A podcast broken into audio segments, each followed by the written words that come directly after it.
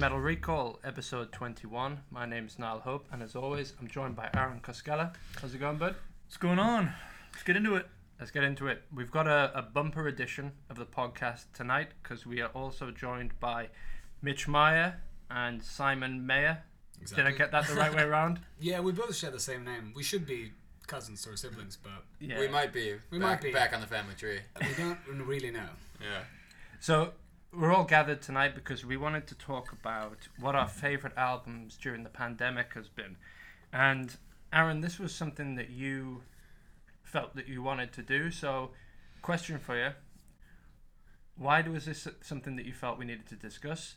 And was it, as I suspect, just any reason to talk about the album that you're going to talk about tonight? Ah, yeah, yeah, yeah. no, appropriate and uh, loaded question with yeah. With I, I've I've got the right answer.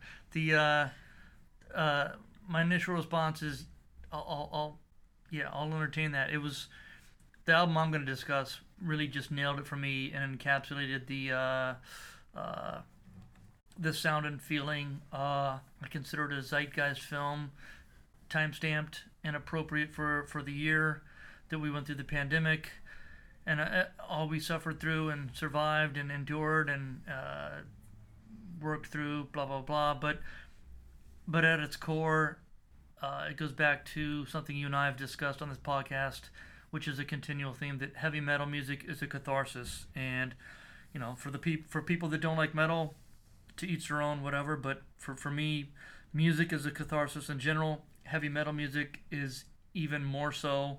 Uh, it's good for workouts. It's good to, to ventilate. It's good to uh, exercise the demons. Uh, it's just uh, it's a it's a general catharsis. And if there's anything we needed during a pandemic, trapped in our homes, it was uh, music. And as metalheads, uh, here we are. So we can get into it. That's that's my answer. For sure. We should point out that the pandemic isn't over, but obviously things not. things have opened up a little bit more recently, which has given us the opportunity to do this. Um, there's also been a load of fantastic albums over the, the course of the last year, so a really apt topic to discuss. What I wanted to ask you all before we get started was, you know, what is what is listening to? You've kind of already answered this a little bit, Aaron, but what is listening to metal throughout the pandemic? What's it kind of done for you? Has it been anything different? I'm going to come to you first, Simon, to Um, sort of answer that one. Yeah. No, honestly, I think I've been really getting deep into it this pandemic period. I've just discovered so many good metal bands during this pandemic. So this, for me, musically, I mean, the world has been what it's been, but musically, this has been a joyride for me. Honestly, I think, um, I think you know, working from home, I've had more time to listen to stuff out Yeah. loud while I'm working, exploring more. Started working out a heap too, so that's always comes in handy with a really heavy um, Spotify playlist or something like that. So it's been motivational, weirdly enough. It's been for me, yeah. And the darker, the better. Yeah, yeah, good shout. You agree with that, Mitch? Anything else? Yeah, I mean, I I resonated a lot with what Aaron was saying because like that that word catharsis, I feel like is like I, I remember being in seventh grade and listening to the EP uh, "Dear Love" by um, Devil Wears Prada, and like it was like like it felt like like liquid or something was like dripping down like in my arms. Oh, And it was, like, it was like this Alright. like wild like full body experience. You know, like I couldn't understand, and that's Cheers to that. yeah, salute. Um, and so for for me, I, I guess I would say like, yeah. Actually, this is a funny story. But the first time I felt something like that, I think I was at, like I must have been seven years old, and I saw like Phantom of the Opera, and honestly, that soundtrack is lit. But I, was, I, was like, I was in the crowd, and I was like seven years old, and I'm like almost crying because it's like certain like music, you know, it. It's Oh, so- Phantom is drama. That is metal. right, it's that is so metal. it's yeah, so yeah. powerful. That is metal. Yeah, yeah. Yeah, it's so powerful, and like I feel like I do like I love all genres. I love like old country. I love indie pop. I love whatever. Mm-hmm. You know, but there is a certain you know like primordial feeling about metal. Like Yeah. it's like super deep and resonant, and it's like a whole body experience. So. I would say my life has probably changed less than anyone else's during the pandemic because I actually was a freelance engineer before. So I've been working from coffee shops and home for years. Yeah. Um, so for me, it just continued kind of what is always happening, where it's like, it's a great way to like get present. You know, it's like it, it takes you, it takes me completely in the moment. It's great for working. It's great for working out. It's it weirdly kind of addresses all moods. If I need to calm down, it's good for that. If I'm like need to cheer up, it's also good for that. Yeah, true. So And if you need to run from a wolf or a bear, Yeah. great for that too. if I need to fight ten men with my bare fists, exactly. it's great. You know. The, the one other thing I'll throw I'll throw into the mix that that um, that I think is important is the the the the social social political climate was already being painted by the Trumpster and being weird and awkward and all the bullshit going on. And the the, the pandemic just took everything into overdrive. So Yeah. this, my point is the stage was already set. And um, people were predicting this b- before Trump ran for office, but when, when he ran for when he actually got elected, um, I don't know if I've ever shared this with you now, but I, I, I, I knew deep down. This goes back to Reagan era. I'm showing my age. Cer- certain political figures gen- generate and create uh, creativity, Yeah. and you get a certain sound and vibe when some when when a certain political figure is in office. So Trump was already setting the stage, and people were already questioning things and voicing their opinions and um, approaching things from a different, you know, he he didn't really make things comfortable. Yeah. And then the pandemic That's just a nice way to put it. Yeah. and, and, and so and so and so the, the pandemic just sent, sent things into a spiral, both social, socially and politically. Uh, and it just was just mad awkward. And so I knew I knew at some point musicians were gonna like deliver something that was gonna be cathartic. Yeah. Uh, in in many ways, metal was the perfect kind of music for the last year. I think so. You know, not to mention everything political that was going on, the pandemic. We had the Black Lives Matter movement, and everything. You you sort of lose track of what's happened over the last year. Yeah. It's crazy working from home. I resonate with something you said, Simon. Um, working from home has meant the ability to listen to music that I like more often than not at home, which is good. Which I don't get the. I'm I'm unfortunate. I'm not as fortunate as you guys to work in a studio where metal is, you know, the, you know, it's on quite frequently. Yeah, we are spoiled in the studio. Yes, we are. So um, being able to listen to music that that I like more consistently at home while I'm working is you know meant that I've been able to listen to it more. I also did something similar to you, Simon. I just ended up discovering so many different bands and just going down different rabbit holes and bless you.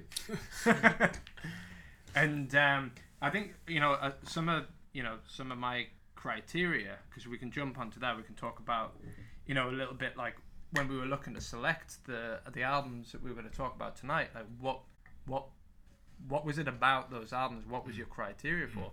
And for me, I kind of remember. I, I think of the pandemic and the music that I found during that time, and it takes me right back to the first time we all went to work from home. I can remember that vividly, and maybe it's because that was like that snap change mm. in in what we do regularly that it's just so so vivid in my mind remembering the bands the music that i found at that time. And then you kind of i don't know once you get kind of used to it it kind of all sags into one you know mm. but my criteria for choosing the albums that i chose tonight they kind of all go back to the start of the pandemic because that's the Yeah. moment that i remember the most Yeah. what about you aaron criteria wise what were you thinking criteria about? uh it, it, it, it stems from the word cath- catharsis uh it it really for for me it was an album that sounded like how things felt yeah and that's really as simple as I can put it. Like metal music is is is raw and visceral and brutal and disgusting and filthy, and that's why we love it. But the album I picked is it just lyrically, sonically, it just fucking nailed uh, what it felt like to be deep in that cut at the moment, and that's what made it extra cathartic for me.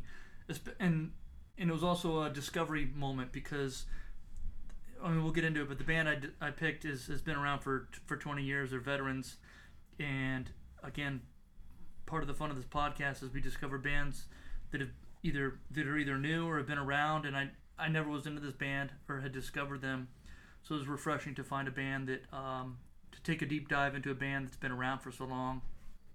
Um, so yeah, it was it was it was an exciting discovery moment to find a band that's already been around a long time that I never knew about that nailed a sound that felt like what it what it felt like. Mm-hmm.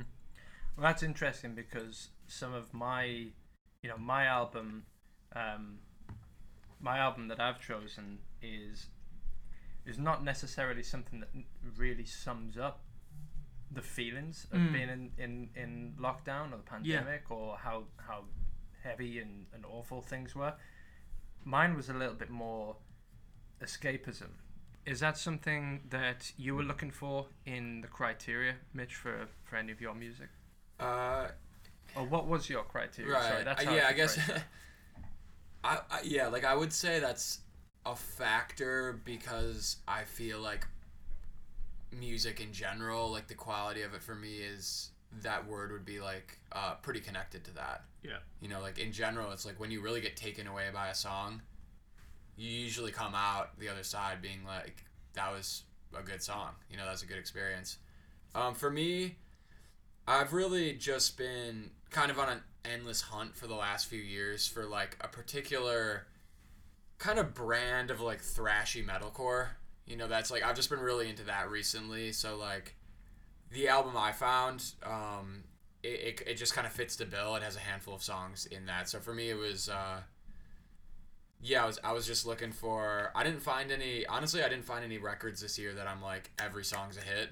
Yeah. But I found I found one where I'm like I was listening to it a lot in the beginning, kind of took a break, and then at the end of COVID, or ending as we're get, as we approach it, um, where I just there's a, a couple songs that just thrash, and uh, I would say I would say that's accurate. Yeah, you kind of get taken away in it, but Nice. Simon, criteria Um, for you? Yeah, my criteria was a little bit more uh, just systematical. Um, we were asked to find an album that was uh, released during the pandemic, and so I was like, okay, March fifteenth to current. Uh, let's see what's out there. And I've been, I've been. It's like a jungle safari for me, and the rabbit holes are just endless. it's been so much fun stuff to get into, and uh, I don't think I realized it until after I'd chosen the album. Uh, and by the way, it came out two months ago. So it's kind of like the uh, seeing the light at the end of the tunnel kind of vibe Yeah, to it. totally. Interesting. It's playful. Yeah. It's also uh, a little bit, you know, optimistic in the way. th- In, in terms of how I think they spent their time during the pandemic Yeah, good shout. it's like and I'm, I can say this I've been lucky I haven't been affected by it much so so my attitude towards this and and probably what these musicians have as well is a is a uh, an attitude of all right we can't do our regular stuff let's sit the fuck down jam out and see what comes out of it Yeah. and that's how it's been for me. Uh, The pandemic for me was a time to sit down, evaluate where you are in life, where you want to go, what your goals are.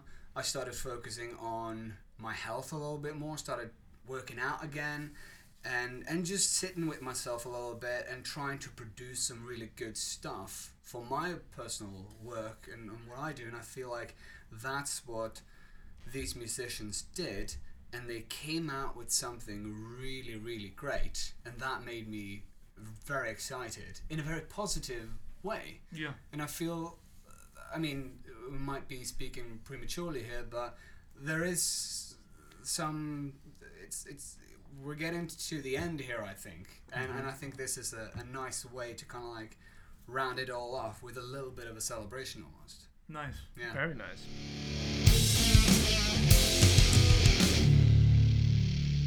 So, as I'm sure is the case for all of you guys, it was, well, maybe not for you, Aaron, because I feel like you've been like, you knew exactly what you wanted to talk about tonight, but it was quite difficult because there has been a lot of good music released over the last couple of years. So, before we get into our choices, I thought it would be a good thing to just kind of go around quickly and talk about some honorable mentions that didn't quite make the cut.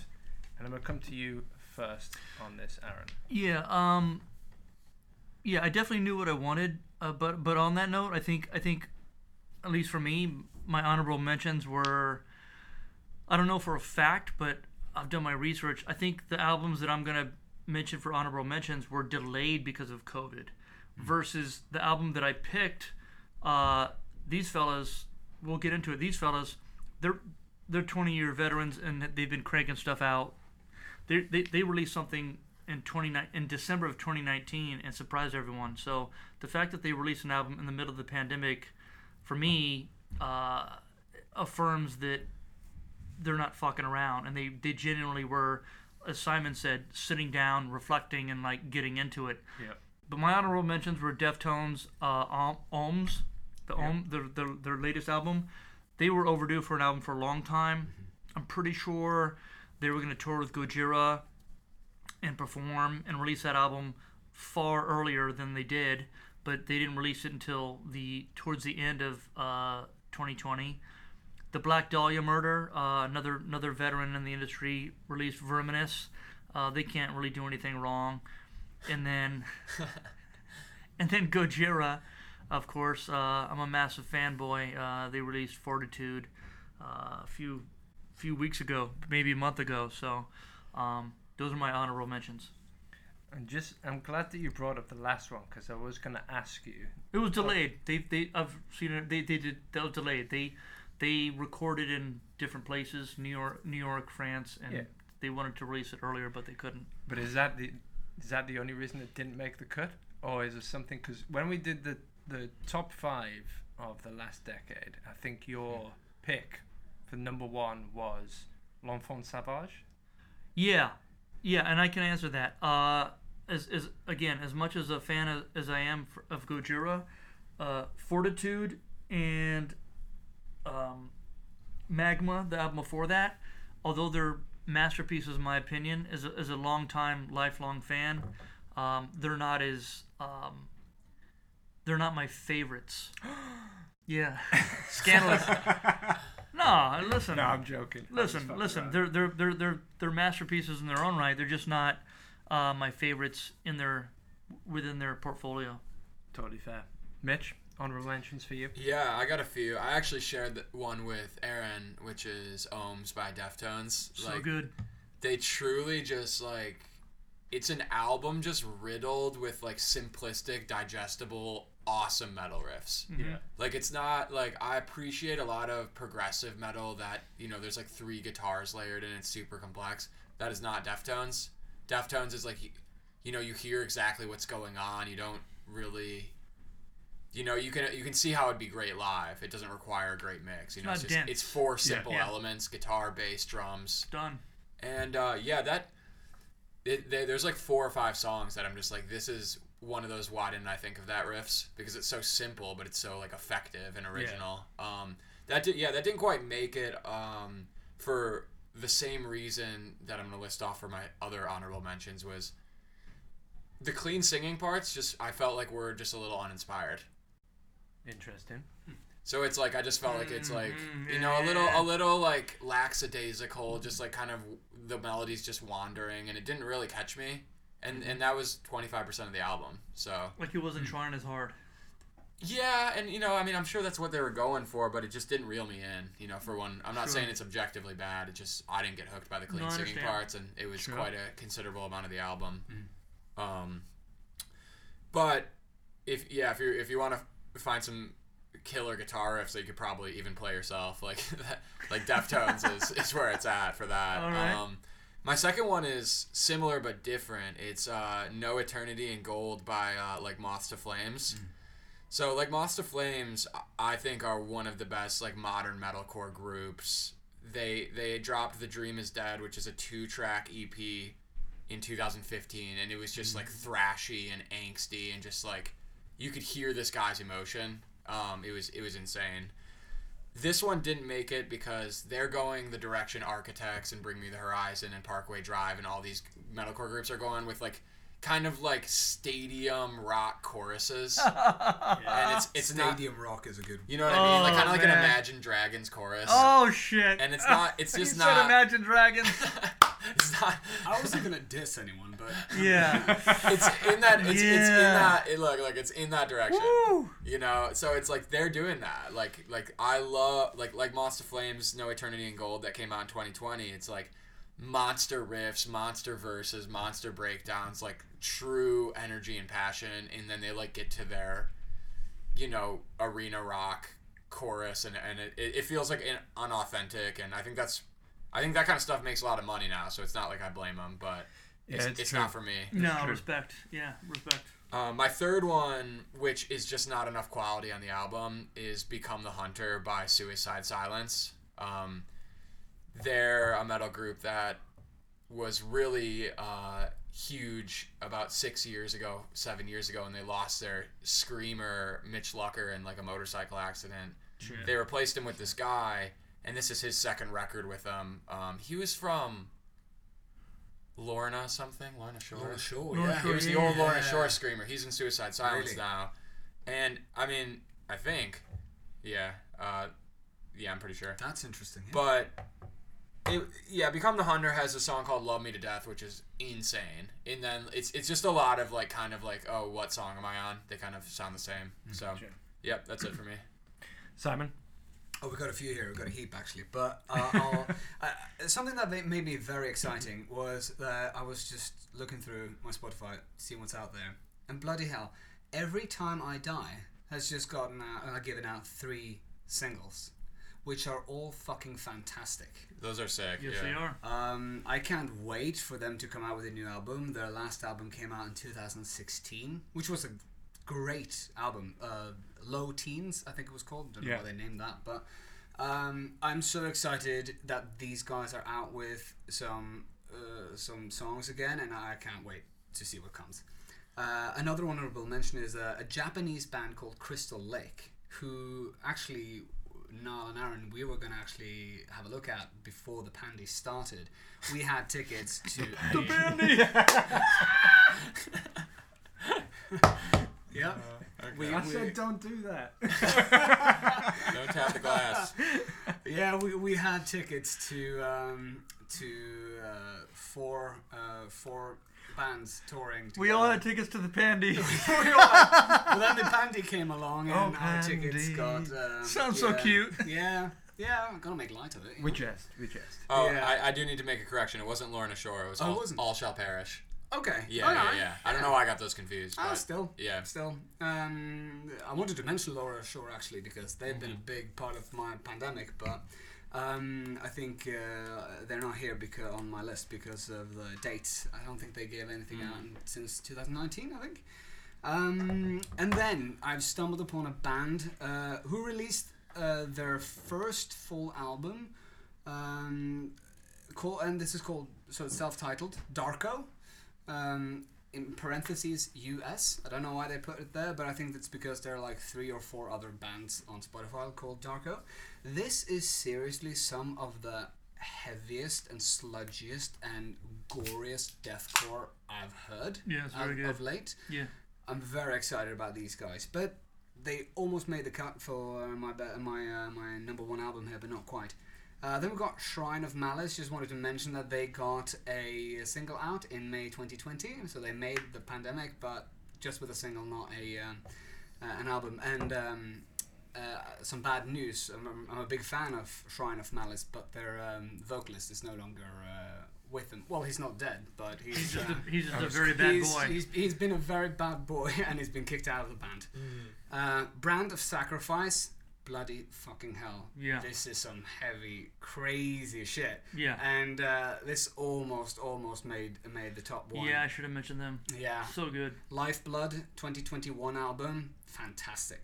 And then we got another one, kind of similar to Darko in the sense that it's a sludgy deathcore band called Reflections, uh, with the album Willow.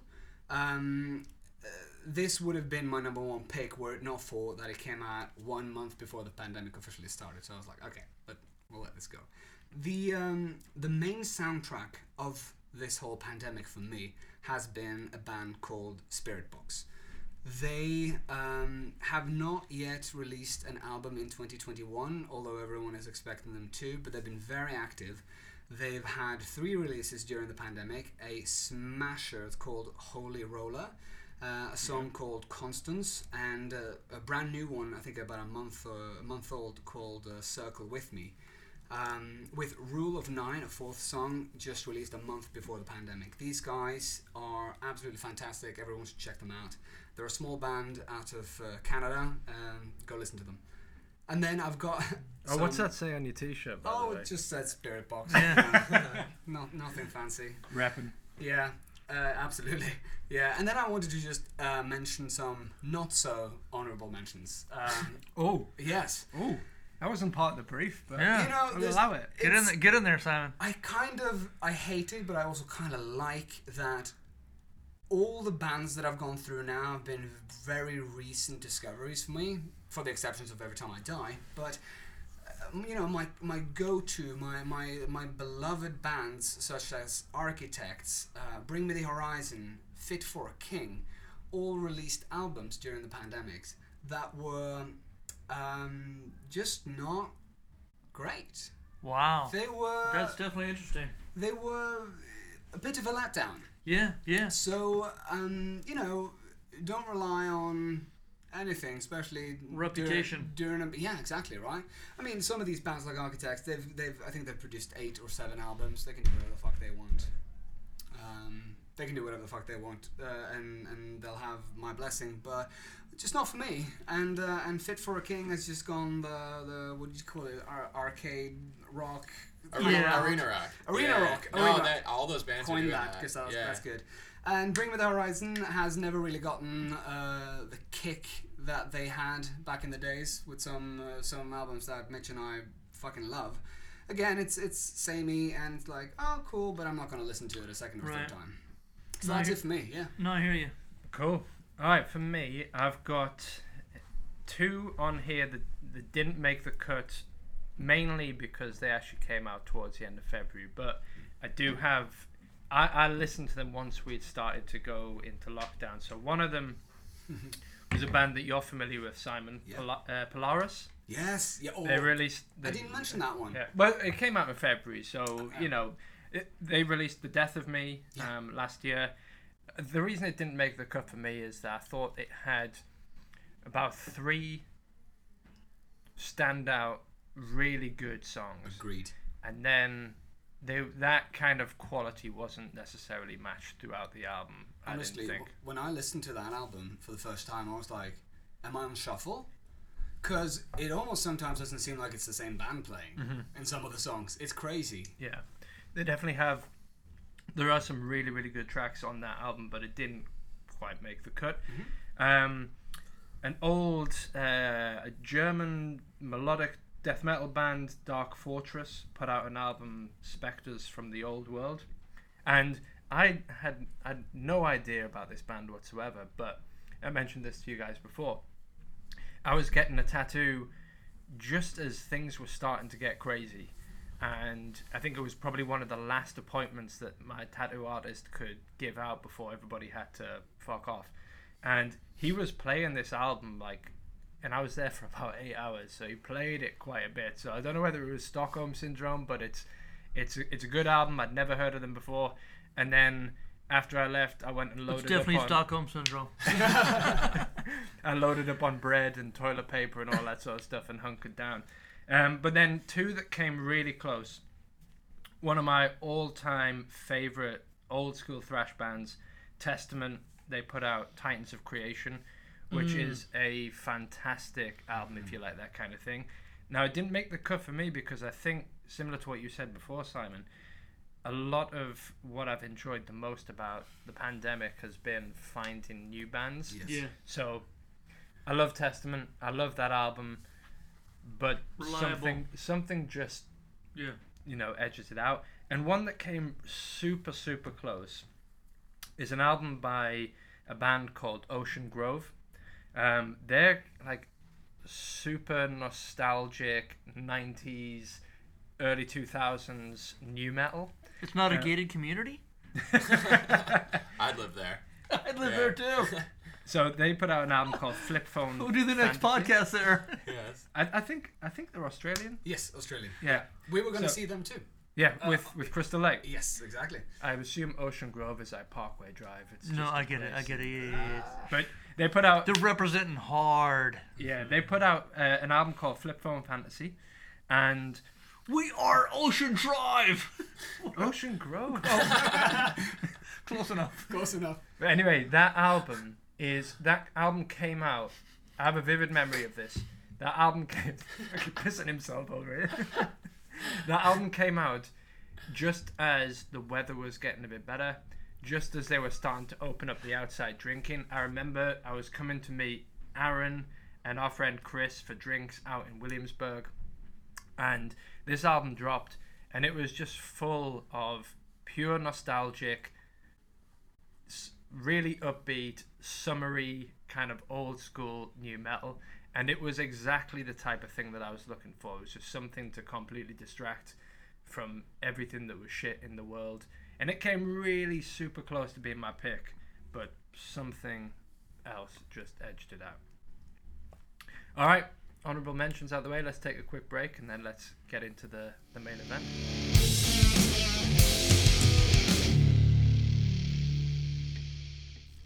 All right, let's get into it, shall we? Um, Aaron, seeing as this was your uh, brainchild, I'm going to come to you first for your pick. Sure. Getting right into it, I picked uh, Slow Decay by the Acacia Strain, released in July of 2020, which, uh, if we're going to do the math, was pretty much uh, perfect timing for the the middle of the thick of it. Uh, we all wanted to run outside and take our clothes off and enjoy the summer, uh, travel, Speak for yourself there. yeah, go to the beach, etc. Whatever. Uh, July 2020, Acacia Strain. Uh, it's their 10th studio album from a from 20 year veterans out of Massachusetts. Uh, band was founded in high school. They're considered deathcore slash metalcore with quote sludge metal, death metal, and punk aesthetics. Um, I'm gonna go a little um, outside the norm here with with how I review this album, and I'm just gonna go straight into reviews because I, re- I just was really impressed with. Uh, I, I could talk all day about how it made me feel, and I'll give you some some some high level words, but the the reviews and descriptions, the way people describe this album, other other than me, really nailed it. But the album was unsettling. To me, this is my words: unsettling, uneasy, and just plain eerie.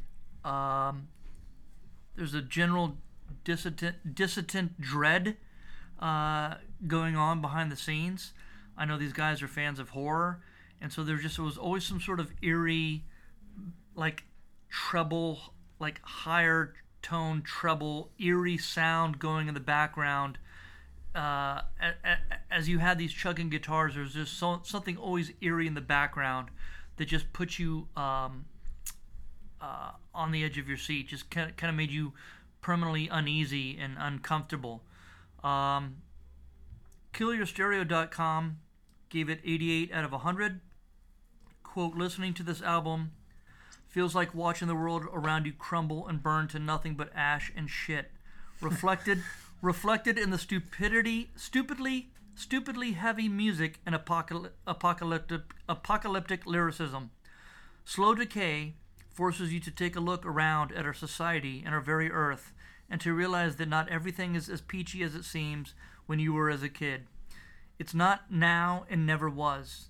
This album is the sound of sheer rage and turmoil bubbling up to the surface and the refusal to accept our current state of living. Slow Decay takes a long, hard look into the mirrors of society, the environment, and self, watching as something monstrous stares back. I'm just going to jump in there and say that sounds like the perfect analysis of an album that would be of interest to you. Yeah, Just, just all of all of the albums that we've discussed on the podcast. That kind of sums up quite a lot of your picks. Sometimes I think this kind of reflective, whether it's societal, internal, anything else in the world, something reflective always seems to appeal to you. I feel. No, cheers, yeah. Staring into the abyss. Um, loudersound.com gave it four and a half stars out of five. The Acacia Strain's 2020 output tackles the omnipresent through the eyes of humanity itself, witnessing its failures and handling its earthbound problems, not least being death and our impending descent into hell. And, and, and, and as inescapable as the subject matter may be, confronting mortality brings out the contagious side of the Massachusetts deathcore outfit, littered with guest spots that take their trademark chaos to, to new depths. And then my favorite uh, comes from heavyblog.heavy.com. Let me be clear, I am not using words like titans or monolithic lightly here. Slow decay in its final completed form is an exodian. I had to look this up. Exodian meaning indestructible and unstoppable construct steeped in ennui, birthed in nihilistic right to obliterate hope and lay bare humanity's fears and failures. It is a massive, lumbering, unstoppable force of doom soaked beatdown, the likes of which could only have been concocted by a 20 year veteran in the year 2020.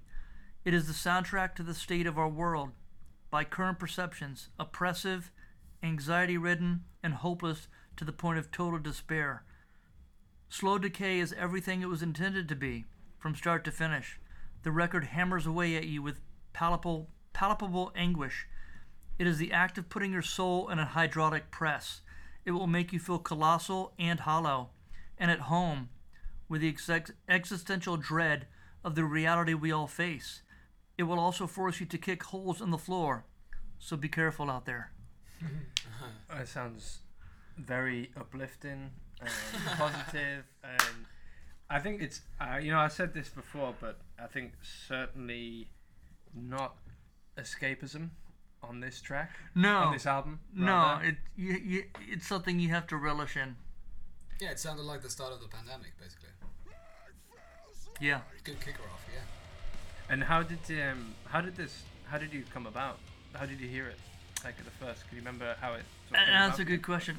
I think it, I think it was part of the algorithm. I think I think it came up in my Spotify playlist. Um, you know, new release. Yeah, definitely fan of new releases, and so, um, Spotify knows us well, doesn't it? It does. And uh, I, I, I don't do it every week, but probably once a month. I, I remember that there's like that made for you playlist. You know, Yeah. new releases. Don't miss this, Aaron. Blah blah. Aaron. Aaron.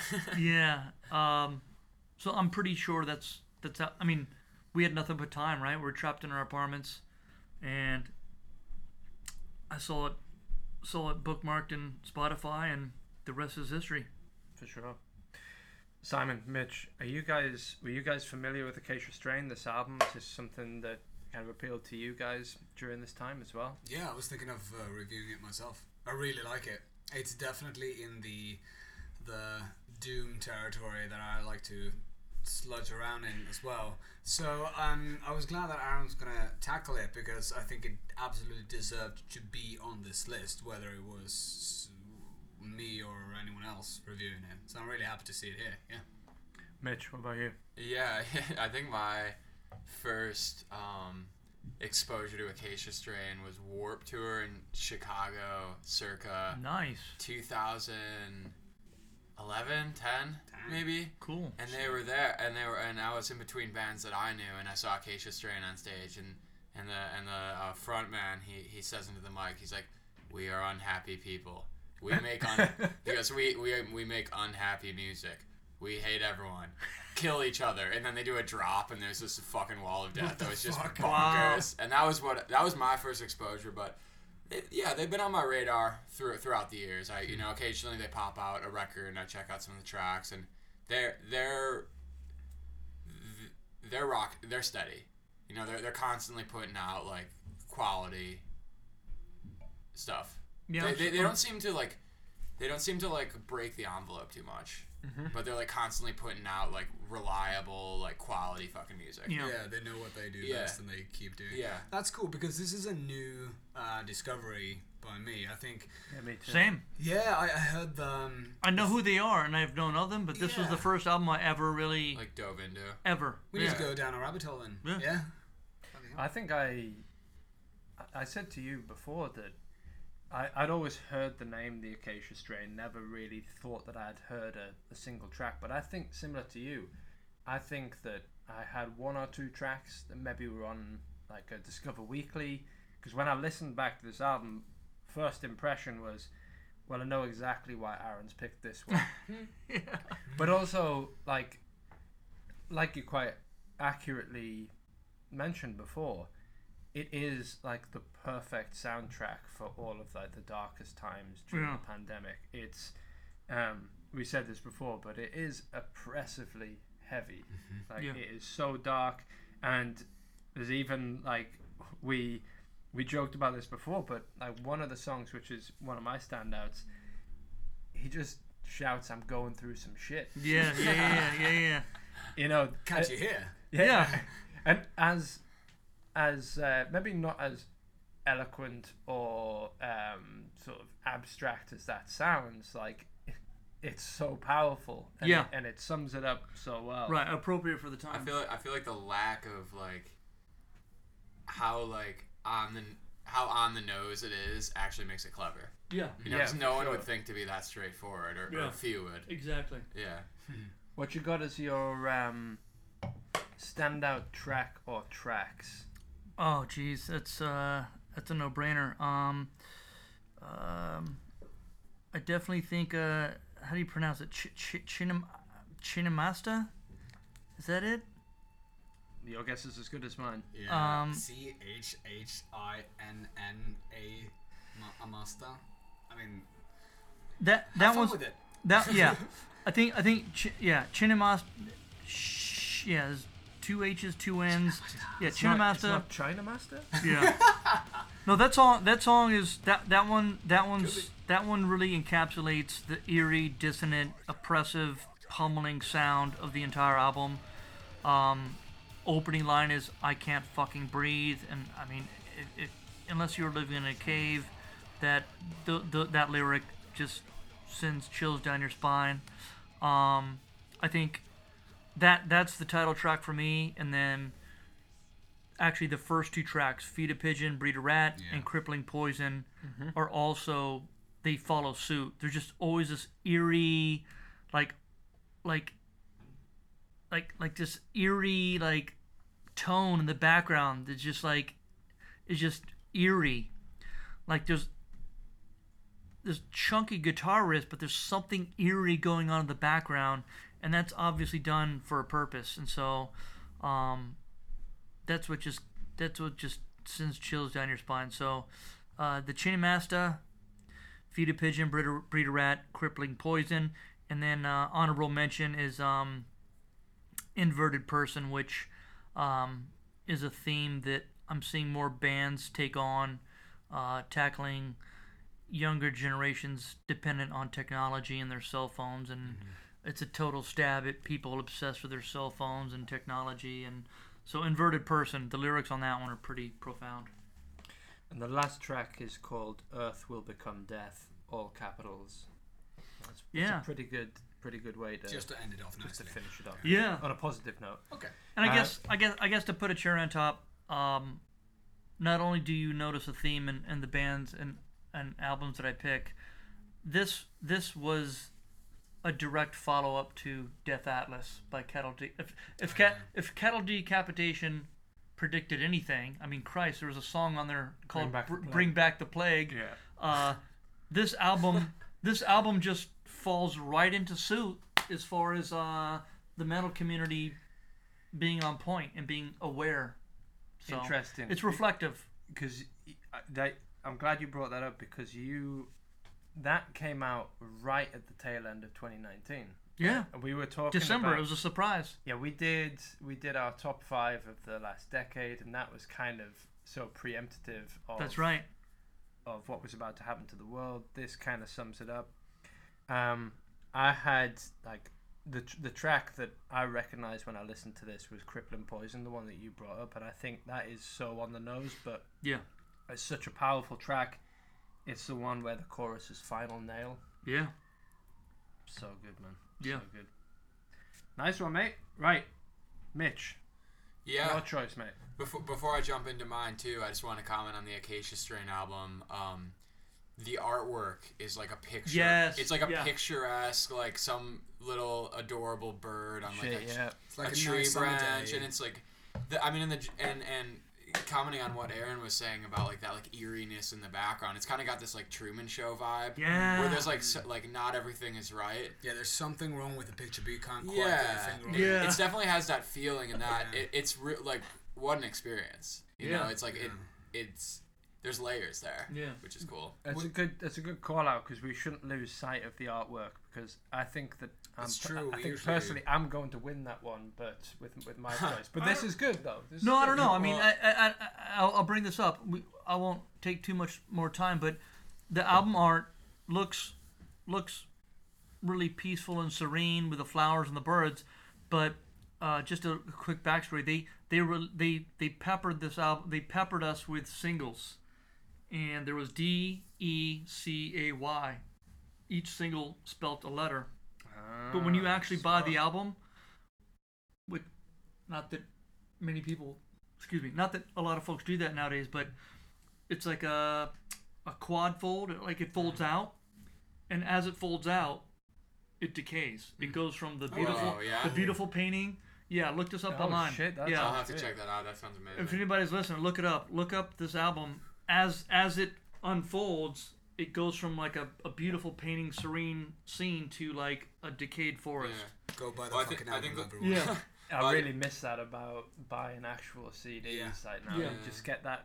Sometimes you you only consume like an album artwork in like a tiny little thumbnail Yeah. on your iPhone or Yeah, it's like depressing. When someone, when an artist has spent so much time designing and illustrating and creating something beautiful like that, Yeah. it deserves to be shown off the way the music Yeah. is getting shown off. Well, it's it's also like an like the experience of listening to a record Yeah. isn't just it's like every piece, every aspect like changes like the kind of like emotional tint. Mm. yeah, like the color absolutely. the colors so like you could have a same song and if you swap out the lyrics, it's not the same song. Mhm. You know, that changes the color. You have these association with the words. Yeah. Just like the album cover. You know, Yeah. it's like if you see it, you have this different whole it's it's changing a piece of the puzzle so the whole puzzle changes. Yeah, absolutely. You know. Uh, Aaron's just bringing it up now. Not an audio feature, but that's awesome. Yeah. Yeah, Right, yeah, yeah. amazing. I've seen that Yeah. one. Yeah, that is actually the booklet uh, inside of the That's great. record. Yeah. Yeah. For those that can't see what we're looking at, just go. So from the letter D, you've got the flowers in the forest, but by the time you get to the Y, it's, it's just fucked. desolate. Yeah. I, I kept Desolate thinking. wasteland. It's cabbaged. I kept thinking of it. Yeah, it's cabbaged. I kept thinking about it when I was listening to the record as well. I don't know why, but it must have been obviously because of the of the scenery and stuff. But it reminded me a little bit of one of my favorite horror movies of all time, The Witch. Uh, and Oh, it's like classic. It's it's something dark and wrong happening in the woods. It's where things goes to die or something. It's it's kind of like that. uh, Seeing the artwork, listening to the music, it feels like going into the woods and and you know you're not gonna come out again. After we finish up with my album, I think we're gonna have to watch a horror movie because Yeah. it's just gonna go. inspire so much. But Mitch, Yeah, yeah, Over- yeah. I'll, over to I'll you. jump into mine. So Into my band's uh, Loathe.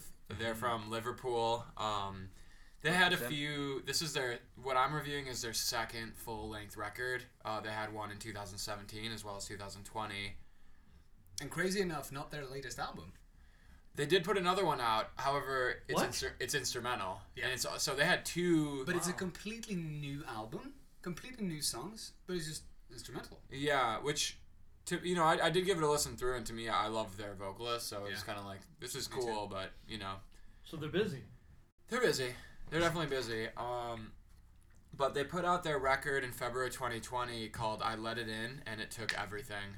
great name, great name. I mean, it's the whole record is really, you know, it, it really highlights this like element of the human condition. Um, it it it the lyrics are, you know, like "Gored," which is one of their singles off it. Good one. brutal. Yeah. It also like if you read through the lyrics, it, it almost like it seems like it's about like being hunted by an animal Whoa. and it gets you. But like Oh. you, you have a feeling that it's not literal, Right. you know. But it is like uh, the the. I think I was speaking earlier about it, and I was like, it really only had a handful of like monster tracks, And the thing is, though, if you listen to it in order, they start out, you know, um, in the beginning with the theme, and then later on 451 Days in Red Room, they almost have this like 80s like Vangelis style, like you know, probably a Juno or something, like some synth work from the 80s. And in some of them, like Two Way Mirror, and is this re- and Screaming, there's like singing parts and it almost feels like shoegaze. You know, it's like very, it's like washed out. Yeah, so the whole thing, it's a very vibe. inconsistent album. Yes. Massively. And what I was Massively, yes, I would agree. But it works, doesn't it? well, it works in the sense of like, this isn't an album you can mosh the whole way through. You know, so if you're looking for that, like, this isn't the album. But I could literally see this being a front to back soundtrack to some movie. Yes, exactly. I we touched upon it a little bit earlier. We mentioned Deftones. I think they're doing the same thing that Deftones often does, where they have something that's really hard, and then they have a break from something, but they still keep it in the same kind of like uh, universe or atmosphere. Yeah. and I think they nailed. I was gonna say in one. Deftones at some point with this album. Exactly. I'd never Right. heard of this band, and, and, and They know where they're taking their inspiration. I'm inspiration not giving any discredit because the album is very good. Yeah. But I couldn't help but think about Deftones Yeah. when I listened to it. Yeah. Well, and, and looping back to like the title, um, you know, for like what I kind of got from this album, I poked through the lyrics. You know, I, I listened to it a bunch of times in the beginning of quarantine, and then I recently got back into it. When did it come out? It was February of 2020, Oh, okay, so nice. Wow. um, you know, kind of at the dawn of Yep, yep. You know seeing the news and hearing stuff, co- seeing this mysterious thing coming across the sea. Um, but it it every song is somewhat connected to that title. Like I let it in and it took everything.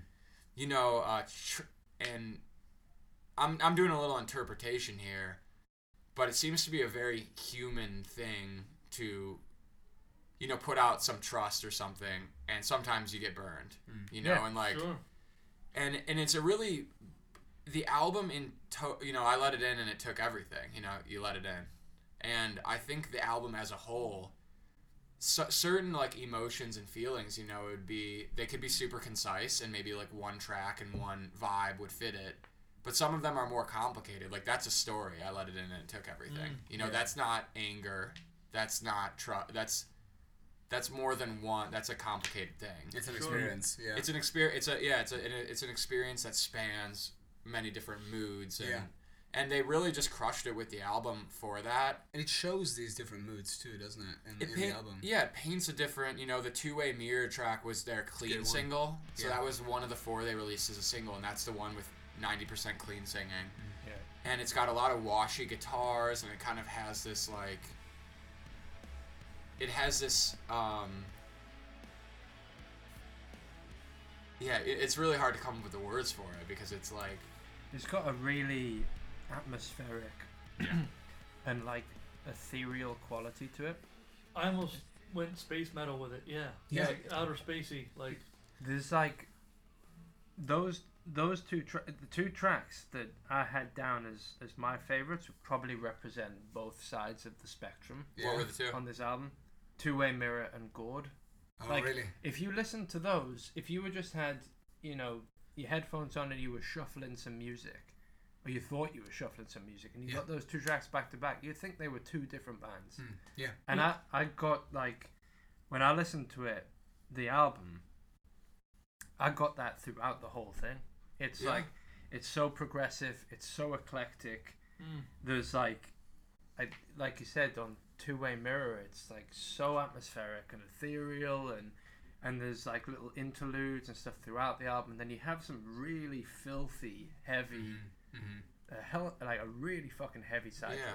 And like the the stark contrast between both those things is stark. There was It- def- that was my. yeah, it's I was gonna use that word as well. Stark. I was like, holy shit.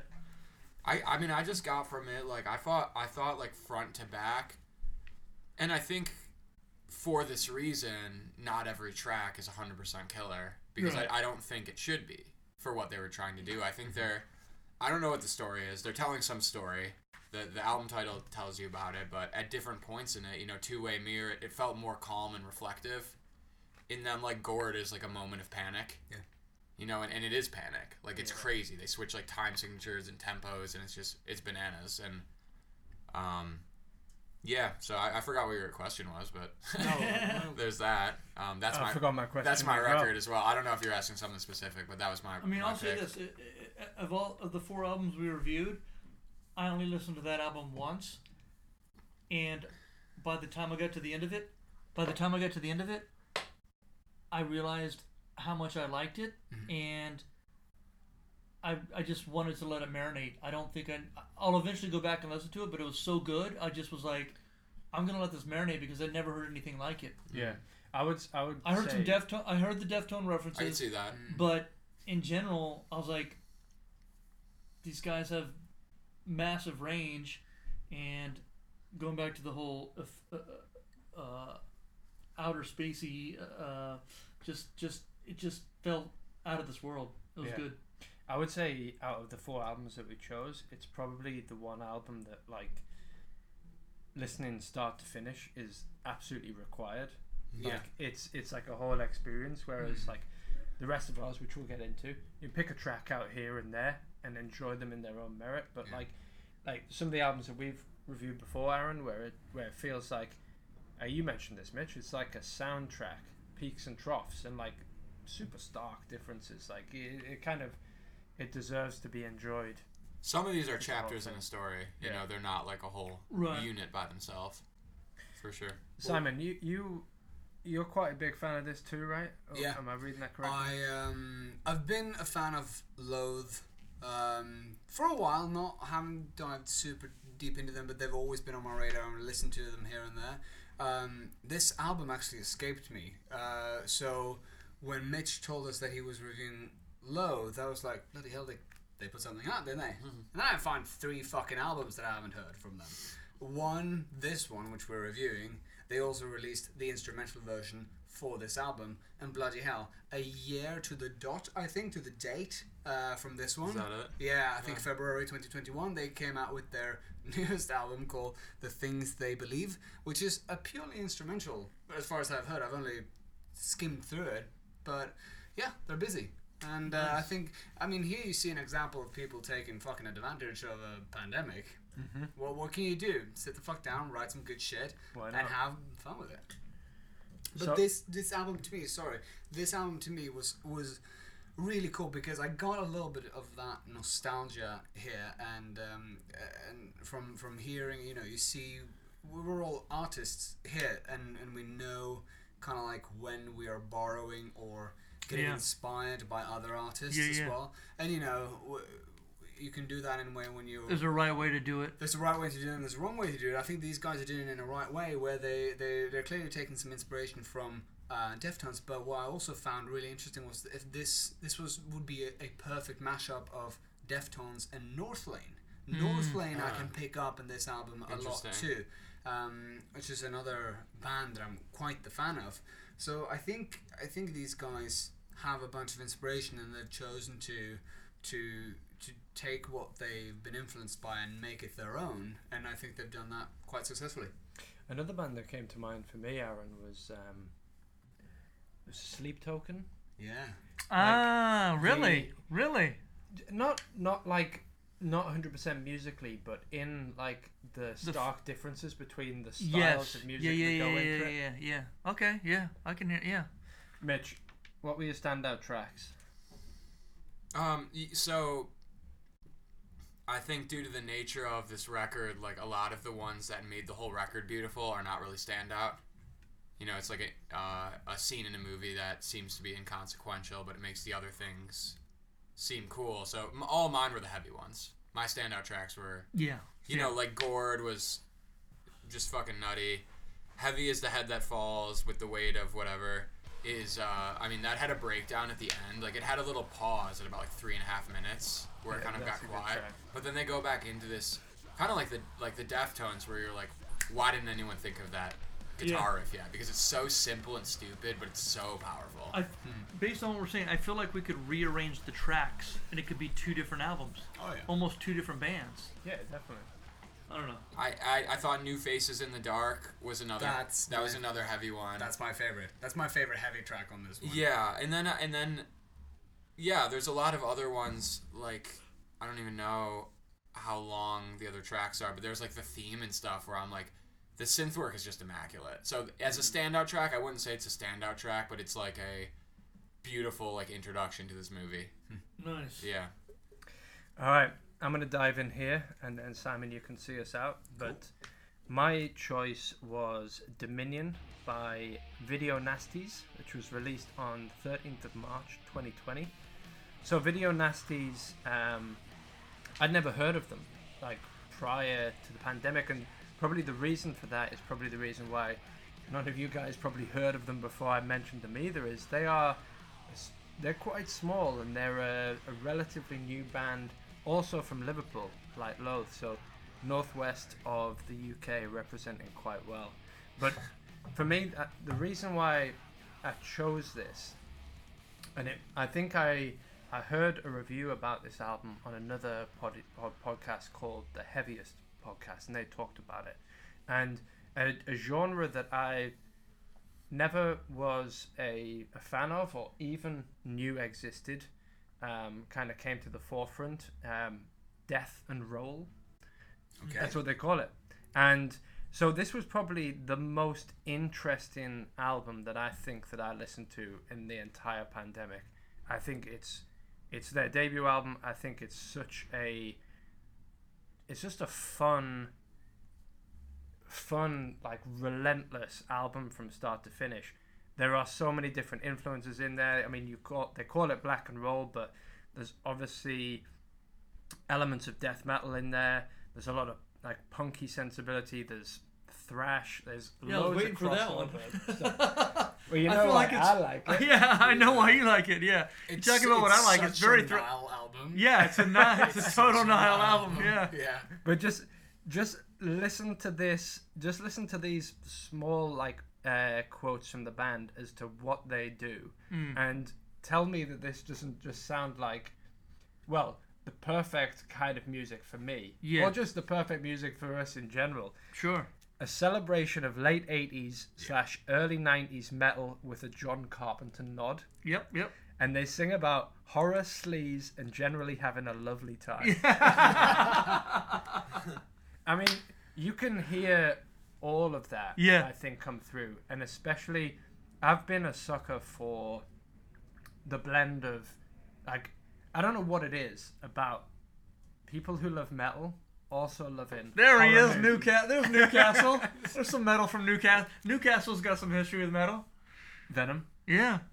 Um, but metal and horror movies go hand in hand. No, yeah. And I was like, I've always been a huge fan of Rob Zombie as Yeah. well, and I love when you get that, you get that just that eeriness. Yep, yep. Like they have shitloads of synth in this Yeah. album that kind of references that sort of John Carpenter. They even have like the voiceover and little samples of films from Prince it. of Darkness by Yeah. John Carpenter, and obviously that is something that um, Rob Zombie does so well. So I kind of feel like this album, it just, for me, my approach to the to choosing the album was slightly different to yours, where it was like being transported into a different. I was being taken back in time because I think Yeah. that this, the production on the album isn't like isn't slick as, as far as I'm concerned. It's really raw and rough, and it feels like it could have been recorded in the late '80s, early Yeah. '90s. So the whole thing, I think, kind of takes you into this different space, and it's Yeah. just rip roaring. And one last thing that I will I'll read read to you. Very fun and horror based 80s John Carpenter. Yeah, Says, it's- says the guy in the Misfit shirt. And yeah, not everyone's comfortable being descended into hell. I understand. It's fine. no, it's. Uh, I mean, this is very much. This is more like a fictional version of hell. yeah, yeah, yeah, yeah. But you know, we I, I talked about them singing about horror sleaze and generally having a lovely time. It is just it's just good fun. But yeah. the whilst I, I, I think it's quite hard to distinguish exactly what's been sung about on this album. I couldn't find any lyrics online. So I've, I found like an interview where they kind of break down a little bit, and it kind of ranges from all sorts of horror infused stuff to Sure. other interesting lifestyle choices such Yeah. as BDSM and golden showers. So Golden showers, yeah. I'll, I'll read this quote. This is from this is the opening track, which is an absolute banger. Stay gold. Fantastic. So the, uh, I, I believe the lead singer. He he said this is verbatim. This is fucking great. They say you should write about what you know. So as a keen, sexy pervert, I decided to write about water sports. Hence the name Stay Gold. Is the song autobiographical? Who can say? Who can say? Neither confirming nor denying that water sports are part of it. You know, Waters. Have a listen and decide for yourself. each Yeah. to their own. Not something you would expect from a John Carpenter inspired horror, thrash, Yeah. death kind of shit. But Dirty dog. um, I'm interested to know what you guys think about it because I, you know, this, you guys know that this very much appealed to me, but you know,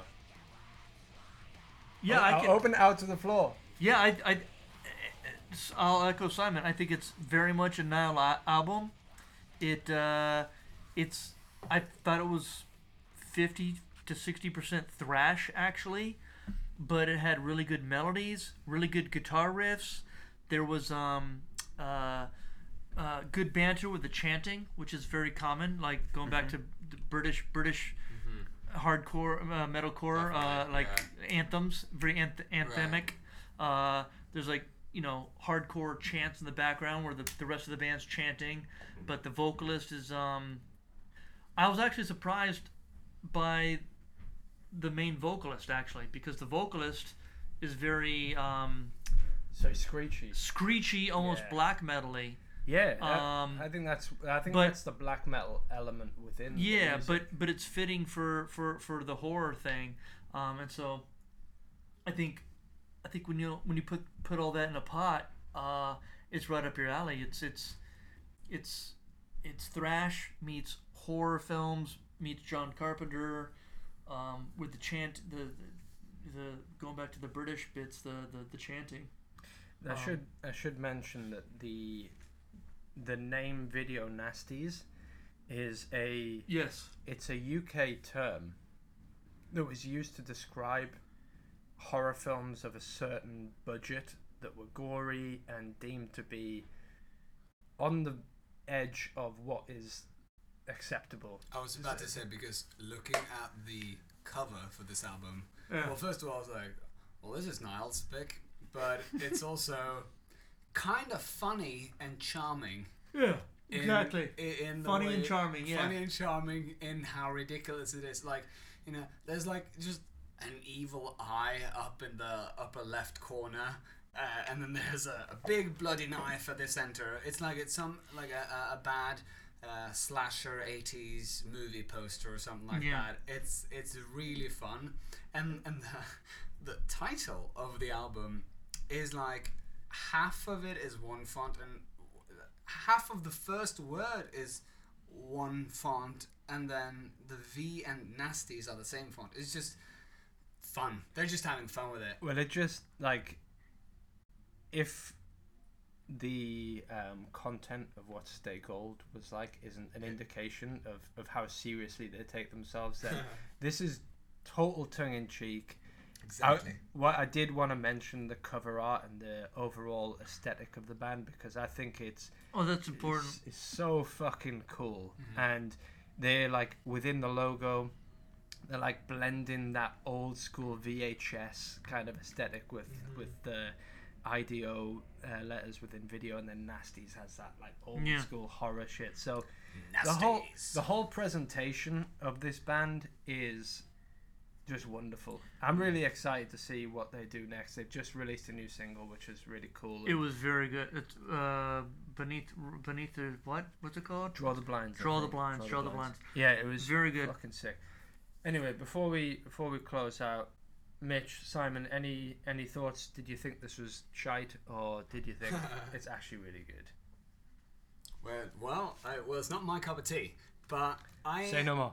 but I, but I had fun with it. It's um, it's the black metal uh, that is just not my style. Maybe it's a generational thing. I don't know. I'm a baby, but it's uh, I had fun with it, and I saw that they had fun with it, and um, I thought it was a great addition to this list because um, it was we've all picked such different uh, albums, and I think yeah. that's really cool, and it says something about who we are and what kind of music we we appreciate, and and the love that we have for sharing these albums with one another. I think is the coolest thing. I mean, half, or no, more than half of all the albums and bands that I've discovered during this pandemic has been through hanging out with you guys, finding new music, exploring, sharing on playlists, and just just see where it takes us. Yeah, definitely. And at the end of the day, has water sports really hurt anybody? No, it doesn't. It's I- only I- brought joy. Yeah, Unless I- you drink it.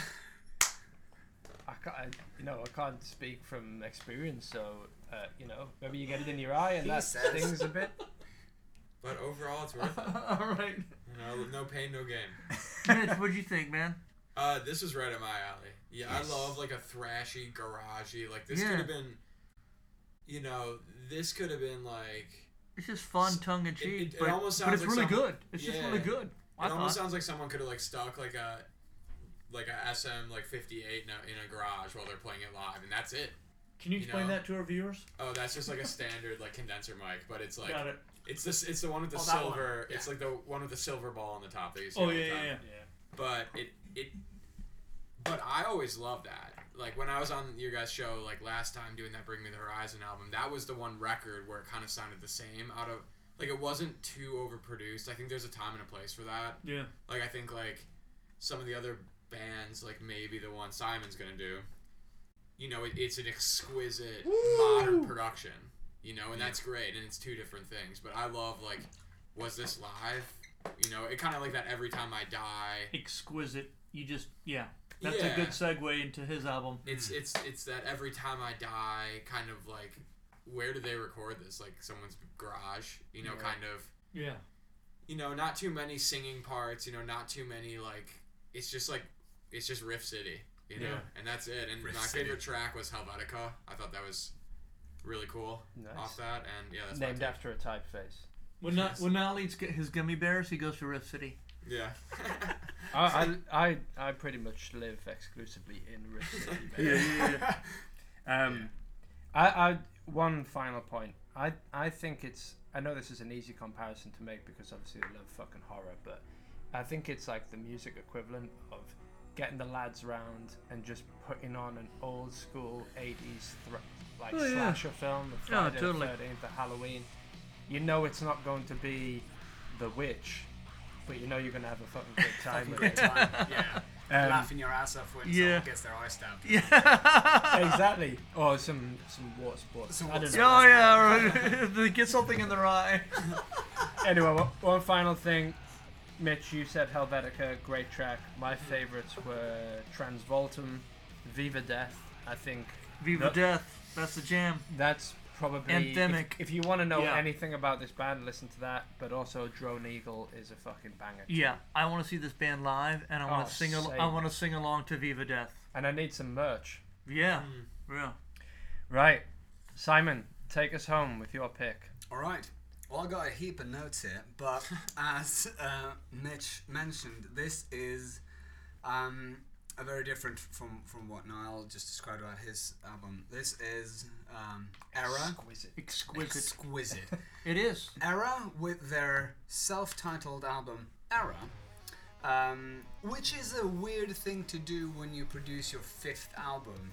Uh, I always get Fifth. Metallica Wow. did yeah. it. it- well, they did right, exactly. I always get nervous when when musicians are really like Rammstein did it in um, 2019, and everyone went, "Wait, does this mean that this is their last album? What's, what's happening?" It's borderline pretentious, isn't it? It's It like, is. what does this represent? Is this supposed to be Yeah. like this Yeah. is us? Yeah. This is the pinnacle. Yeah, and and in ter- in Erra's case, uh, I think they've got a pretty good answer for it.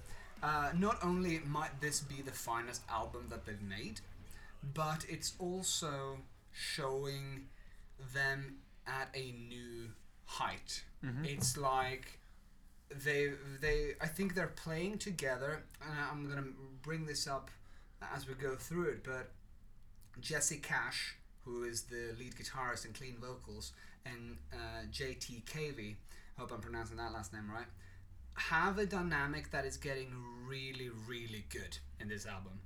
Um, the band consists of Jesse Cash, uh, JT Cavey, and uh, three other members uh, Alex uh, Bello on drums, Sean Price on guitars. He used to be bass, but now they've got Connor Hesse on. Simon bass. has done his research. and I've done my research. Thor- putting us thorough. to shame. Well, Thorough. thorough. um, they were formed in Alabama in 2009, and I've actually got a buddy who. Uh, Alabama? Alabama! Whoa.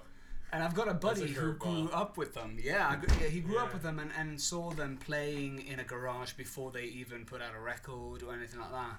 So Shit, that's yeah, cool. yeah, yeah. Um, uh, No disrespect to Alabama. I'm just. Yeah, no, no. I mean, they they they're they seem like really cool people. I haven't met them, but I've seen them live. Uh, It's in- Miller time. Yeah.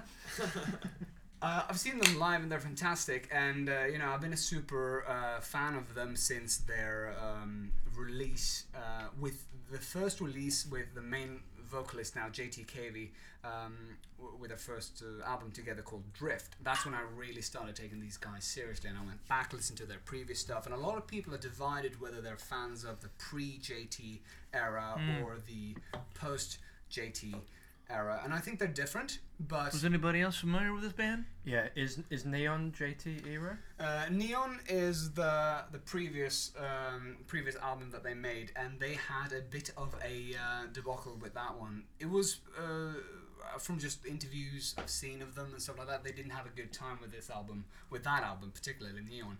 Um, but this this time around, they've switched uh, production uh, or uh, the record label, and uh, they've had a swell time with this one. Every single track on this album is a good track Yeah, they're invested for sure. the only thing that sets some of them apart is that they're really good tracks. Yeah.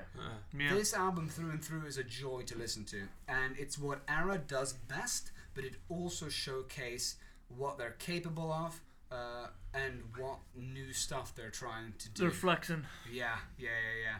Um, let's see here. Uh, well, Erra is a super technical metalcore band. Some uh, mostly people call them a progressive metalcore, which fine. I just think they're really solid metalcore band, and they kind of like, from what I understand, and established this solid dynamic between a a a growler or, or an extreme vocalist with clean vocalist, and I think they've done it does it better than anyone. There's so many al- or bands out there that are trying to replicate this. Um, some to some success and some to some not success, but but these guys nail it, and they, they, they were really the one who really like set the foot down for what, how this could sound like. Um, and from what I've uh, seen also of interviews, uh, they say themselves that this was probably, and I quote, probably the smoothest and most enjoyable album that they've written so far. Um, I'm just gonna. I've got a few Nice. notes on, on some of the tracks, and they just they're banger after banger. Uh, one which is probably the most listened to, um, uh, just in general, is a is a song called Divisionary, and here we go back to the, Yes. the theme of uh, really just like looking at what the fuck we're doing with all these screens and all these cell phones. Yeah. Um, they don't tend to go political or something like that, but uh, as they've said in interviews and stuff like that, is that they wanted to be a little bit more tongue in cheek with this album. They Yeah. also wanted to try and say some stuff that they haven't usually said. It's just commentary on on social stuff. Um, House of Glass has been is the is the song that the band members had the most fun and, and like the best. I think it's a it's an absolutely beautiful song. It's very Erra and it's Erra at their best. A beautiful dynamic between uh, JT and Jesse Cash in terms of where they're singing and um, I've and- missed Simon calling songs beautiful on the podcast. Yeah. well that's what they are. And did he just refer to Justin Timberlake? Um, JT. You heard it here. Th- That's the the post JT era No. era. Shadow Autonomous is also a beautiful, beautiful song. Um, here, something cool happens, and we talked about this earlier about when we see bands taking inspiration from other other bands. Uh-huh. I mentioned that Erra is a very technical, sometimes almost mathematical metalcore bands, And bloody hell, here comes a riff that sounds straight out of a Tool album, which is really cool. Yeah. Love Yeah. that man. Yeah, it sounds like the the the riff of Vicarious from Tool's Ten Thousand Days album. Yeah. It's beautiful. Oh, it's, it's- really cool. I'm glad that you brought that up because Yeah. it is so. uh, When I first heard it, I was like, "That's almost like it's too, too much of a rip off." Yeah. Like it is so. You listen to it again. Yeah, yeah, I know what you mean. I mean, but but I think I think Tool have you know they're a they're a band that's obviously influenced a lot, but they have such a distinct sound that if you go anywhere close, Yeah. instantly brings you back Yeah. to it. The only reason why I think they save themselves is because they basically have ten seconds on it where you really hear it. Yeah. And then and then they go and do their own stuff again. Um, it's just a fun little like, hey, I we can do some cool shit with the guitar. But I get I get your point. Um, Well, I as a newbie to the band, I embrace. I mean, I saw when I was looking at reviews, I embrace that they're called progressive metalcore yeah. because the one of the, the one review I read was like, that's that. What was the review? The review said that should mix like oil and vinegar, Yeah. but they somehow make it work. They make it work. And that's what's again, that's what's fun about metal is i- i- if you can make it work, it it just fucking works. And this band makes it work. Yeah. And if they're compared to Tool, that's not a bad thing. That's not a bad thing, yeah. No, of course not. And I'll go like, I'll double down on that because because they're think- very fucking talented.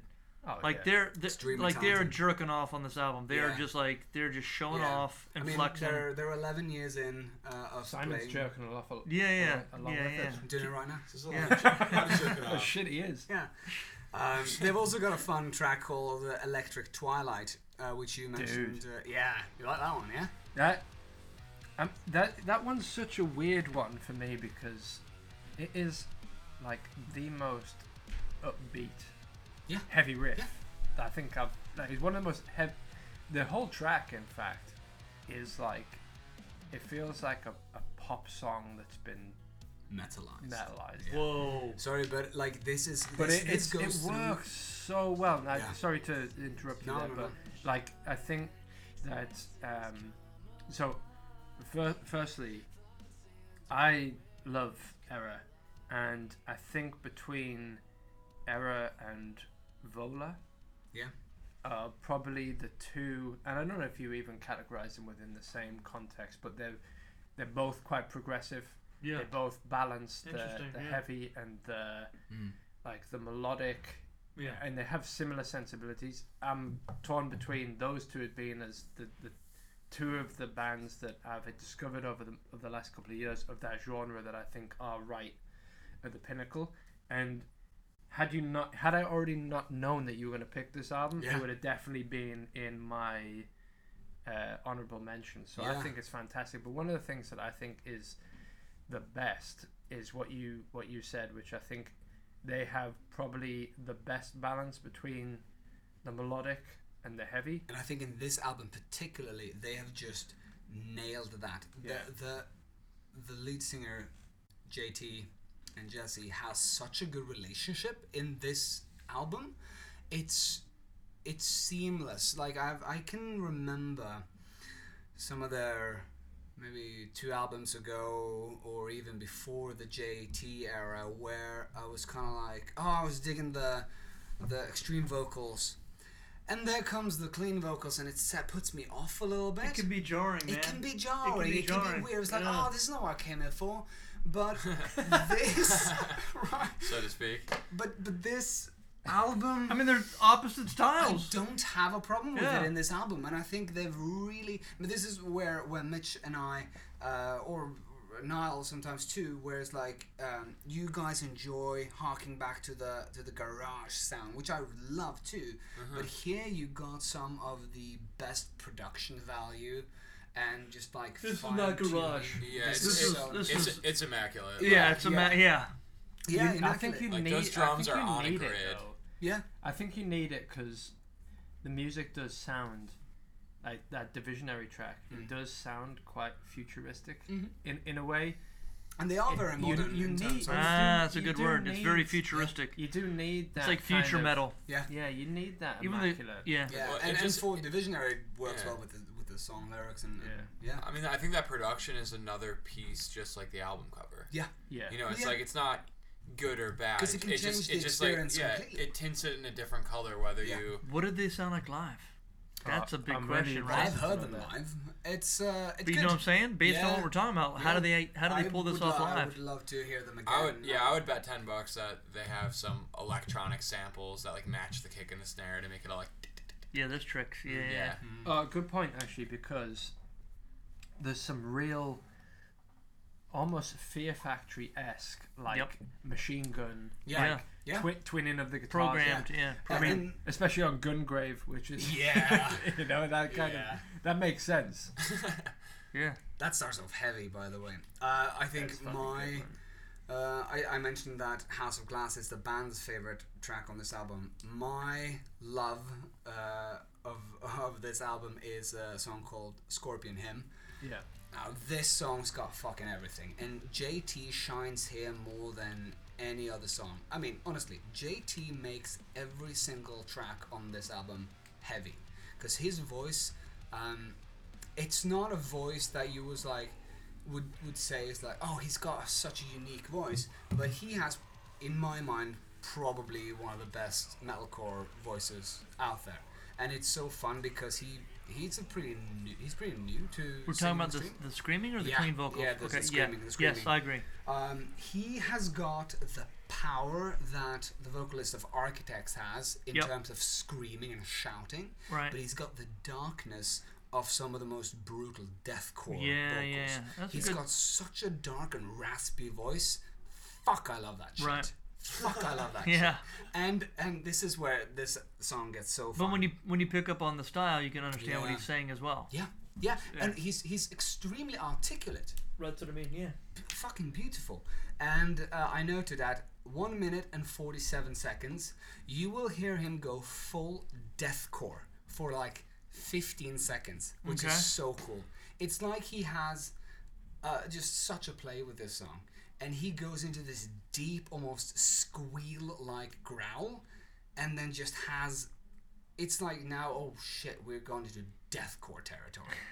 And then you're back uh, at the regular track again. It's so heavy, it's so melodical.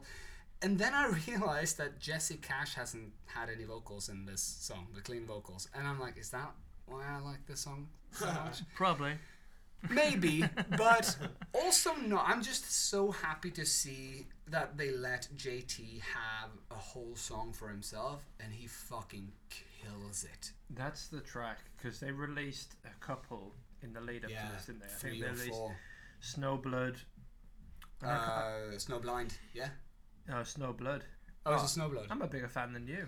Yeah. I've, I- first song. I've got it. I've got it in front of me anyway. Well, I You, you must have of- written you're it thinking of wrong. Black Yeah, Sabbath.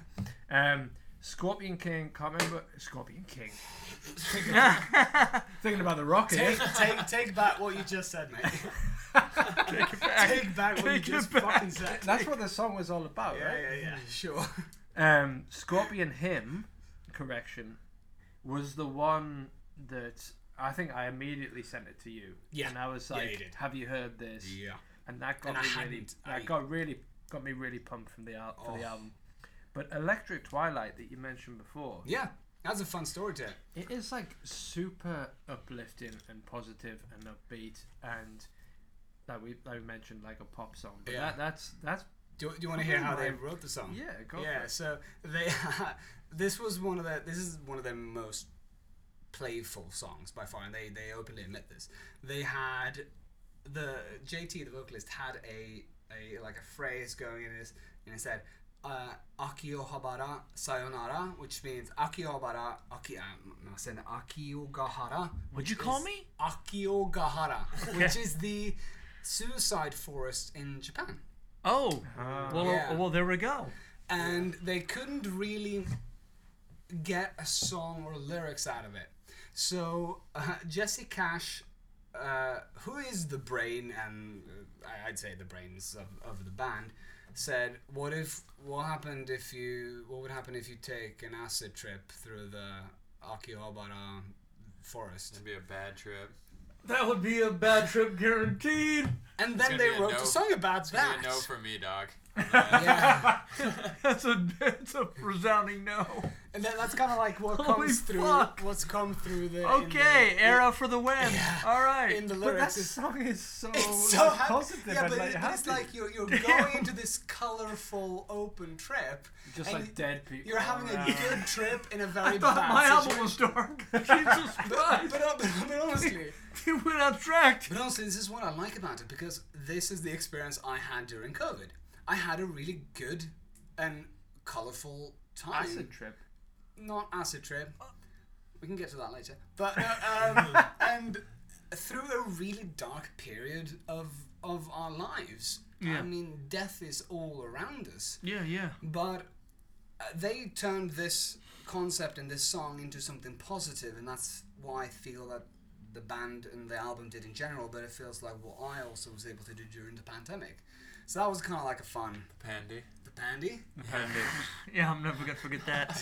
No, son- sonically, this band is the most uplifting. yeah, yeah. Uh, They got more so like a lunar halo, Vanish Canvas, and then you get to Eidolon, and here comes a quiet instrumental finish to the album. Or so you thought, because Oh. it fucking explodes into one of the heaviest songs that they've got on the album. Um, which one is that? it's a straightforward heavy metalcore, really hard hitting drops. E- Eidolon. I, I I mentioned that this album is an hour long. Yeah. Uh, I, at when I was listening to it the first time, I was like, bloody hell, are there more songs? Really? Are you kidding me? I was sure that this was the last song of the track, but no, you got this Eidolon, which is a is a big favorite, and then you got two more tracks after that, Remnant. Um, you it's a dynamic uh, and great, very very classical era style song. Um, the only only song that I will sometimes skip is the last one, Memory Fiction. You're probably Uh, just tired by that point. At some, yeah, uh, and I don't know if they were, but it's it's a very like tonally goodbye song. Clean guitars, clean vocals from Jesse. It's like a song where you wave goodbye to an old friend and wish them farewell and good luck on their journey forward. Um, top tracks for me for this album is um, uh, must be House of Glass, uh, Electric Twilight. I think is really fun, and then um, uh, Scorpion Hymn. But I want to mention five others because this album is so good. um, but but also I personally I was gonna think about well how I would rank this like ten out of ten stars or whatever. Yeah, yeah. Nine and a half out of ten, I'd say. Nice. Wow, that's a Uh, good score. That's a good score. Yeah. Uh, I don't. I don't score. think I know what a ten out of ten album is. I know. I only know of one album in. Yeah. All right. Who knows, right? But uh, I've got. I found a bunch of other people who have reviewed this album. Uh, you know, and uh, we got. Uh, gbhbl.com which stands for games brains and headbanginglife.com Wow. I they spell it Nation. brains I don't know if I like that. That's, Yeah. that's pretty wild. uh, they gave it a 9 out of 10 though so that's nice um, No, the album gets great, great rave reviews yeah across the board. Metal Protocol And gave agree, them yeah. eight and a half out of ten. Cryptic Rock gave them, gave them four and a half out of five stars, and Rockload Magazine gave them a clean ten. So wow. people, Jeez. people are loving Rockload. this one. Yeah, yeah, and I do too. Full load. It's it's definitely an album that I'm gonna now that I've kind of like awoken my Erra uh, enthusiasm again. I'm gonna go back to their first album, but this album too is something that's gonna be be playing along for a while. I, I think, yeah. Definitely. So you uh, won't give it a full ten? You don't think it's they've reached? I don't like the last song. Okay.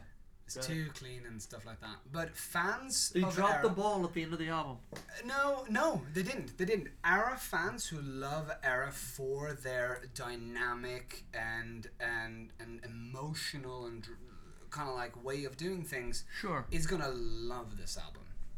The last track is just not for me. I will say, I think the first al- half of the album is significantly better than the second half. Solid. You gotta remember, a ten, a ten out of ten is a perfect album. How do you Yeah. even do that? I don't know if I've ever ranked anything that. Yeah. You know, It's hard, isn't it? Hmm. because there's always something like your favorite album. There's like, there's something that could have been better. Yeah, yeah. I mean, at some point you got to pull the trigger. There, It's there's a- got to be a ten somewhere in, in your in your. Or it's like an asymptotic function where it just you keep getting closer. you know? Thoughts for a next uh, That's podcast? that's Or- fucking, that's fucking tough though because I don't even think that I would give. I don't even think I could give a Metallica album a ten. really? I don't know. I always feel like of course you can. No, I'm just I always, I always, fe- I always feel like you, You could. Is anything ever? I mean, that's a whole different discussion at this point. But no, I mean, it, it also changes the time, right? How does something stand the test of time? Mm. An album Yeah. can marinate like like a wine. Like if like, aren't there albums that you you you loved five or ten years ago that you can look back and reflect on now, and you're like, yeah, that's still absolutely Oh, absolutely. I've got, a, I've 100% got a 10 out of 10 album Right. in my mind. But yeah. any Yeah. album like that, there's always like a there's always like a point or two where it's like there's like some lyric that's cringe or there's like next next podcast. Next podcast. To be ten, continued. ten, tens. Ten. Yeah. the search Yeah, for a it's- ten. The search for a ten. I'm gonna come up with Oh. nothing. So I, I can get you close, but I, I don't think I can get you a ten. The search for a ten. Yeah. All right, let's crack a few Yeah. beers and talk about it. Let's wrap up. Um, quick, gonna put you on the spot. One last question. Which album that you didn't select that somebody else selected is your favorite? You first. Um, I'm gonna go with your album, Niall. Yes. yes. Well, I'm gonna go with Simon's personally because I fucking love that album. Simon. This is a really hard one. Whether it's Acacia Strain or Loathe. You would think I'd say Acacia Strain. I would. I would. Right? I would. But I'm gonna say Loathe. Wow. All right. I think um, it's got more of a uh, an experience or Right. like a a a, Yeah. a, a, a roller coaster ride Yeah. where Acacia Strain is On the nose. crazy. On the nose. Yeah. It's, And I it's the love- top of the roller coaster. I just love going down. all crazy. I love all fucking crazy. Um, Yeah. But um, but yeah, Loathe for me. Mitch. Well, yeah, we're gonna perfectly round it out with an acacia strain vote here. So Oh, we're, we're kind of My man. We're passing it to the My left. man! We're passing it to the Yeah, left he, over here. I think. did, he did follow up after me. He's like, Acacia strain. I Strain. think. we knew. I think that. I think it's. Simon, you know. You I think know. it's such like a gorgeous sentiment with that fucking beautiful album art, and like that whole decay thing. It's Yeah. it's Yeah, it's really it's really well thought out. yeah. All right. Well, lads, thanks for joining me on this because this has been probably one of the funnest Yeah. ones we've done. I Yeah, think. it's a blast. Longest one too, probably. Well, it's not quite up there because my brother isn't on here. Hello, Dom. Love you, bro. All right. Um, so if you guys are listening, like what you're hearing, please remember to uh, rate, review, and subscribe to the podcast. You can find us on Instagram and Twitter, and the uh, email address is metalrecallpodcast at gmail.com to send any random shit our way. All right, lads. Thank you very much. Until All right. next time. Good Thanks one. Until having it us. ends. Let's go uh, watch a horror movie. There you go.